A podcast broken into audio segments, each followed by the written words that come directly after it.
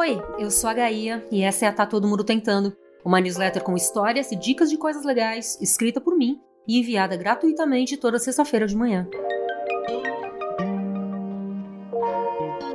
Se você acabou de chegar, seja bem-vindo ou bem-vindo e saiba que se você gostar do que está lendo, é possível se tornar apoiador e receber um e-mail semanal extra, o Guia Pauliceia, sempre com 11 coisas para ver e fazer em São Paulo no fim de semana.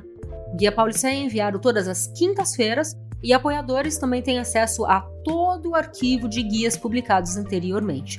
Para assinar, é só clicar no botão que está depois da história de hoje. Está escrito Assinar Guia Pauliceia, bem fácil, tá embaixo.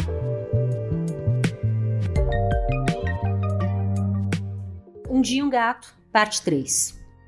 A primeira vez que eu ouvi foi no meio de uma manhã qualquer. A humana já tinha saído para trabalhar, correndo como em todos os dias das últimas semanas, e eu fiquei debaixo do edredom, com preguiça de levantar junto. De longe, ouvi algo como que arranhando a parede por dentro, um ruído agudo, levantando as minhas orelhas, por reflexo. Mas mais importante que o barulho era o cheiro. Foi isso que me tirou da cama. Do outro lado da massa corrida de tinta, por dentro dos tijolos, tinha alguma coisa que eu reconhecia como um cheiro dos tempos de rua. Outros bichos, talvez milhares deles, vivendo em algum lugar, escondido depois da parede. Domesticado tinha nojo de ratos, mas havia um chamado de alguma coisa mais forte, alguma coisa que eu não podia explicar. Um resquício de uma outra época há não muito tempo, uma época em que aqueles ruídos e aqueles cheiros significavam uma outra coisa, significavam a única chance de alimento quente. Levantei arqueando as costas e deixei os radares internos localizarem a fonte do som. Saí cheirando o rodapé e os cantos procurando uma saída de ar, um pedaço da casa por onde o cheiro viesse com mais força. Meu olfato de gato me levou com facilidade até um buraco no canto do quartinho, atrás da cozinha. Um canto onde a humana deixava umas caixas sem uso, jornais e revistas velhos, baldes e material de limpeza. Ali, o cheiro do rato era nítido. E a fonte dele também. Um buraco sujo e escuro, na quina da parede, na altura do rodapé, atrás de uma pilha de jornal velho. Um buraco pequeno, mas já frouxo o suficiente para dar passagem. Eu sabia que ratos não usavam o buraco para entrar no apartamento. Talvez preferissem outros buracos em outros apartamentos sem gatos residentes. Ratos são muitas coisas, mas não são idiotas. Talvez sejam confusos, uma vez que são numerosos demais, sempre desprezados e famintos, sempre destinados a viver de sobras. Um bicho comum que a maioria das pessoas ignora.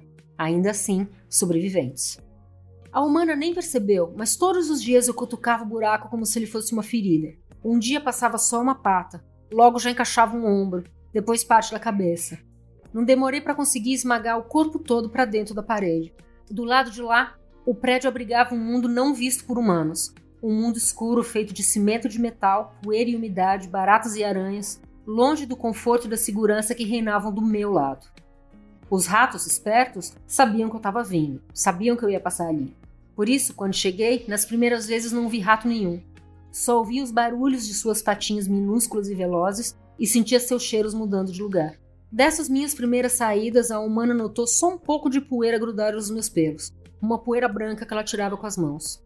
De resto, continuava tudo igual. A humana não tinha ideia que uma vez fora do nosso espaço eu tinha uma vida própria, uma vida secreta, só minha, que me dava uma satisfação que eu entendia como independência, mas que também tinha certo gosto de vingança, vingança por ela não estar comigo o tempo todo. Todas as manhãs antes de sair e de noite ao voltar, ela trocava minha comida, colocava água fresca na minha travessa nunca deixava faltar nada, mas sempre sem notar o quanto estava perto do buraco da parede, do meu buraco. E era só olhar. Uma manhã, como em todas as outras, eu saí da cama depois de Lara, mas nesse dia ouvi um barulho diferente. Fui em silêncio até o quartinho em tempo de surpreender um deles, um rato, em cima da minha ração fresca.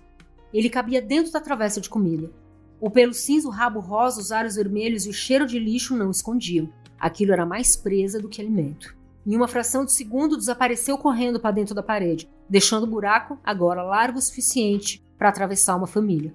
Mais pela diversão de correr atrás de algo e menos como castigo pela ousadia do roedor e vir até o meu canto, eu fui atrás. Uma vez dentro da parede, tudo era deles, e eles estavam em todos os lugares, todos iguais, todos horríveis, centenas de rabos pelados e olhos brilhantes. Nenhum se atreveu a chegar perto de mim. Podia ter escolhido qualquer um, mas reconheci o cheiro do infrator que ousou passar para dentro da casa.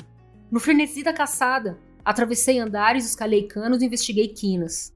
O cheiro só cessou quando finalmente peguei o bicho pelo pescoço, apertando e tirando sangue até ele parar de guinchar. metálico, ocre e ralo, ele já tinha perdido a graça. Com nojo, deixei para morrer ali na frente da plateia de roedores e só então percebi os cheiros voltando com tudo. Cheiros que meu olfato não mais reconhecia. Em um instante tudo era silêncio e eu não tinha a mínima ideia de há quanto tempo estava fora. Não sabia mais qual a direção do apartamento, da humana, da cama, da minha ração, da minha janela sempre aberta, do meu raio de sol batendo no tapete, do meu conforto, do meu lugar. Dentro da parede, sem luz e com excesso de cheiro de sujeira, o caminho de volta podia ser qualquer um. E podia também não existir.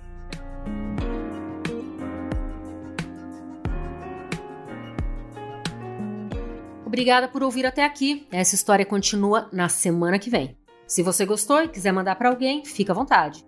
E se quiser publicar nas redes sociais, pode me marcar. É Gaia Passarelli no Twitter e no Instagram. Como sempre, para falar comigo, é só responder esse e-mail ou deixar um comentário no post. Sexta que vem tem mais. Bom fim de semana e tchau!